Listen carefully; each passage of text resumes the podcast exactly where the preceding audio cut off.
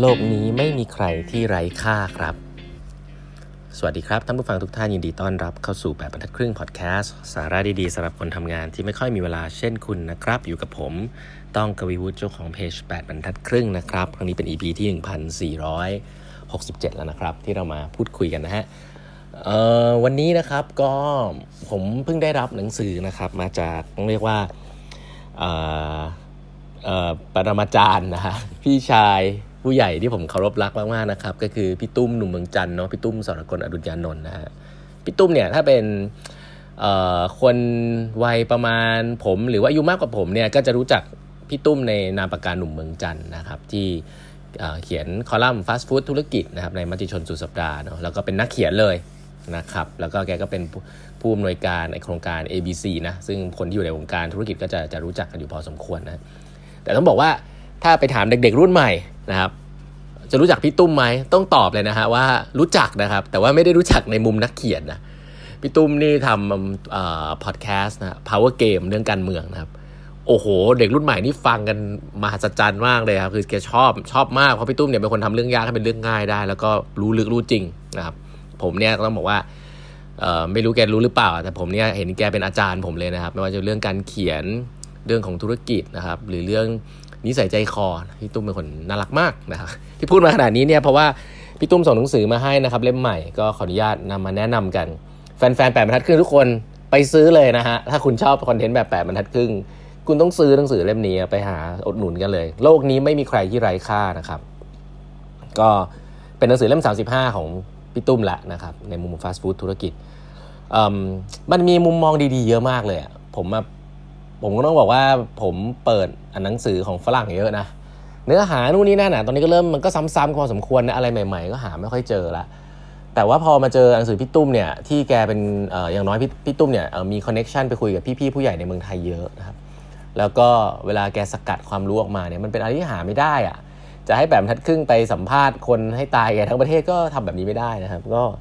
ก็รู้สึกว่าเออยังได้เรียนรู้อะไรจากหนังสือของพี่ตุ้มเยอะมากในเชิงของการทำธุรกิจ แล้วก็มันไม่ใช่เป็นการทำธุรกิจในเชิงแบบ hard skill จัดๆอะแต่มันคือแบบ มันคือแบบเรื่องธรรมดาธรรมดาที่เราลืมไปอะเป็นวิธีการบริหาร วันนี้ก็เดี๋ยวจะนำมาเล่าให้ฟังกันสักเล็กน้อยนะครับ อันหนึ่งซึ่งผมอ่านแล้วผมคิดว่าผมคงเอาไปใช้ได้เลยดีเลยคือเขาบอกว่าคือพี่ตุ้มแบบไปสัมภาษณ์กับพี่คุณอนันต์อัศวโพกินนะครับ ก็เป็นเจ้าของของ Land and House นะครับ จริง ๆแล้วเนี่ยสิ่งที่คุณอนันต์เขียนไว้เนี่ย อันนึงที่น่าสนใจก็คือว่าแอดแลนด์เฮาส์เนี่ยไม่เขาเรียกว่าอะไรไม่ได้เอาคนนอกเข้ามาในองค์กรสักเท่าไหร่นะครับ คุณนันจะจะเน้นเรื่อง culture เน้นเรื่องคนที่โตจากเป็นลูกหม้อข้างในนะครับ ก็ให้เติบโตขึ้นมาเชื่อว่าคนเรื่อง culture train ยาก แต่ skill train ง่ายนะเรื่องนี้เราเคยคุยกันไปแล้วว่า คนที่มันนิสัยไม่ฟิกกับ culture บางทีมันเอาเข้ามาแล้วพยายามจะปรับมันก็ยากอะมีตัวย่ออะไรไปเล่าให้เขาฟังอะไรเงี้ยหลายๆองค์กรทำ orientation เอาตัวย่งตัวย่อไปเล่าแล้วหวังว่าคนมันจะฟิตอะไม่ได้นะครับจริงต้อง recruit คนที่เหมาะเข้ามาเลยเรื่อง culture เรื่องนิสัยใจคอต่างๆคุณนันก็เลยคิดว่าเรื่องนี้มันจะไม่มีปัญหาถ้าใช้คนภายในนะครับส่วนเรื่อง skill ต่างๆ อาจจะไม่พร้อมมากเนี่ยก็ไป train เอานะครับ Land & Houses มีงบพัฒนาคนเนี่ย 0.7 ถึง 1%ของรายได้นะถือว่าเยอะมากนะ อันนี้คือรายได้นะ ไม่ใช่กำไรนะ ที่น่าสนใจคือผมว่าหลาย ๆ องค์กรเนี่ยเวลาพูดถึง x เปอร์เซ็นต์ของรายได้หรือ x เปอร์เซ็นต์ของกำไรเนี่ยจะไปพูดถึงพวกงบ R&D นะงบวิจัยพัฒนานะเอาไปลงกับเทคโนโลยี เอาไปลงกับนู่นนี่นั่นเนาะแต่เวลาพูดถึงงบพัฒนาบุคคลตัวเองเนี่ยเออมันอาจจะไม่ได้ชัดเจนเท่าไหร่นะอันนี้เขาตั้งไว้อย่างนี้เลยผมว่าเออก็น่าสนใจนะเราของเป็นของรายได้ด้วยนะครับอันนี้คือเรื่องแรกนะครับ ว่าเป็นการพัฒนาบุคคลภายใน อีกอันนึงที่น่าสนใจก็คือคุณอนันต์เนี่ยเขียนว่าคนที่เป็นเจ้าของหรือเป็นหัวหน้าเนี่ยต้องมองลูกน้องเป็นเพื่อนร่วมงานนะครับ ที่น่าสนใจคือเขาบอกว่า ลูกน้องเนี่ยระบายอารมณ์กับเราครั้งเดียว แล้วเราเอาความโกรธนั้นเนี่ยไปตัดสินผลงานทั้งหมดของลูกน้องเนี่ยจะไม่มีใครอยู่กับเรานะเออเรื่องนี้น่าสนใจ เพราะว่าผมก็เคยเป็นหัวหน้านะ ผมก็เราก็เคยเป็นลูกน้องด้วย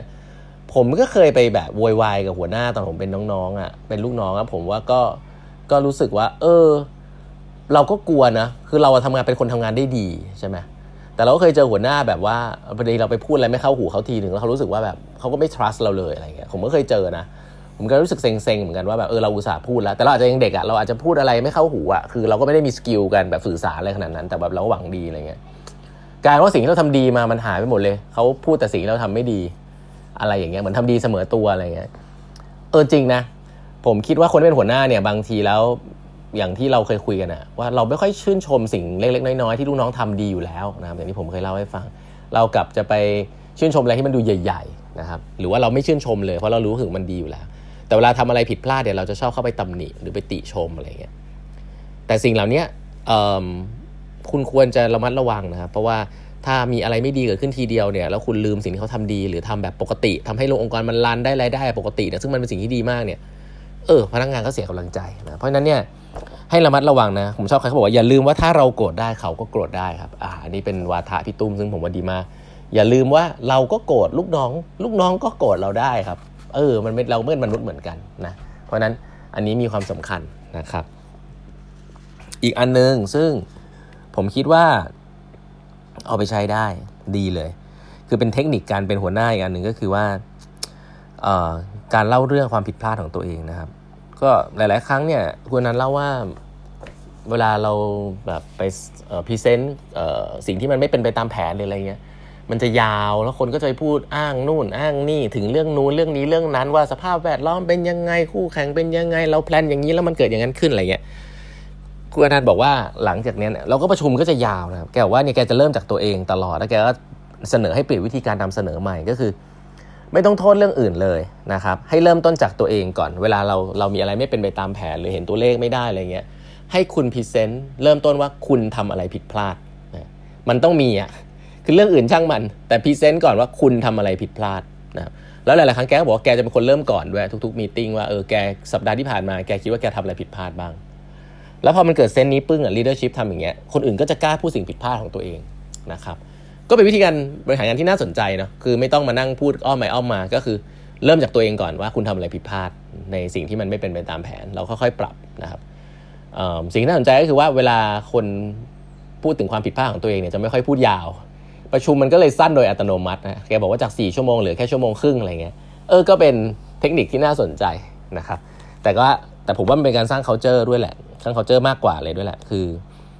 ตัดสินใจ ถ้าคนหัวโต๊ะเนี่ยกล้าตำหนิตัวเองได้ ลูกน้องก็จะกล้าเหมือนกันนะครับ แล้วก็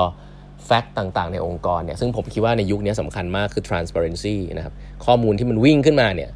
ไอ้ข้อมูลพวกนี้แหละที่มีความสำคัญเพราะหลายๆครั้งเนี่ยลูกน้องถ้าองค์กรมันเริ่มใหญ่อะลูกน้องพวก middle management top management นี่ยแหละที่จะกลัวความผิดพลาด แล้วก็หมกหมกไว้นะแล้วก็รอให้มันระเบิดขึ้นมาหรืออะไรเงี้ยเพราะฉะนั้นข้อมูลที่ถูกต้องเนี่ยมีความสำคัญมากนะครับ transparency แล้วก็ หลาย ๆ ครั้ง transparency ไม่เกิด ก็เพราะอุปนิสัยของหัวหน้าที่นั่งหัวโต๊ะนั่นแหละที่ทำให้คนกลัวที่จะไม่กล้าพูดความจริงนะเราจะพูดให้ตายยังไงก็ตามเนี่ยแต่ถ้าเกิดคนเขากลัว มันก็เป็นหน้าที่หัวหน้าที่ทำให้เขาไม่กลัวนะครับแล้ววิธีหนึ่งก็คือทำให้ดูเป็นตัวอย่างว่าการแชร์สิ่งที่ไม่ดีความผิดพลาดของตัวเองมันไม่ใช่สิ่งที่น่ากลัว มันเป็นสิ่งที่เรารับได้ แล้วก็ยินดีที่จะแชร์ทุกคนฟังนะครับ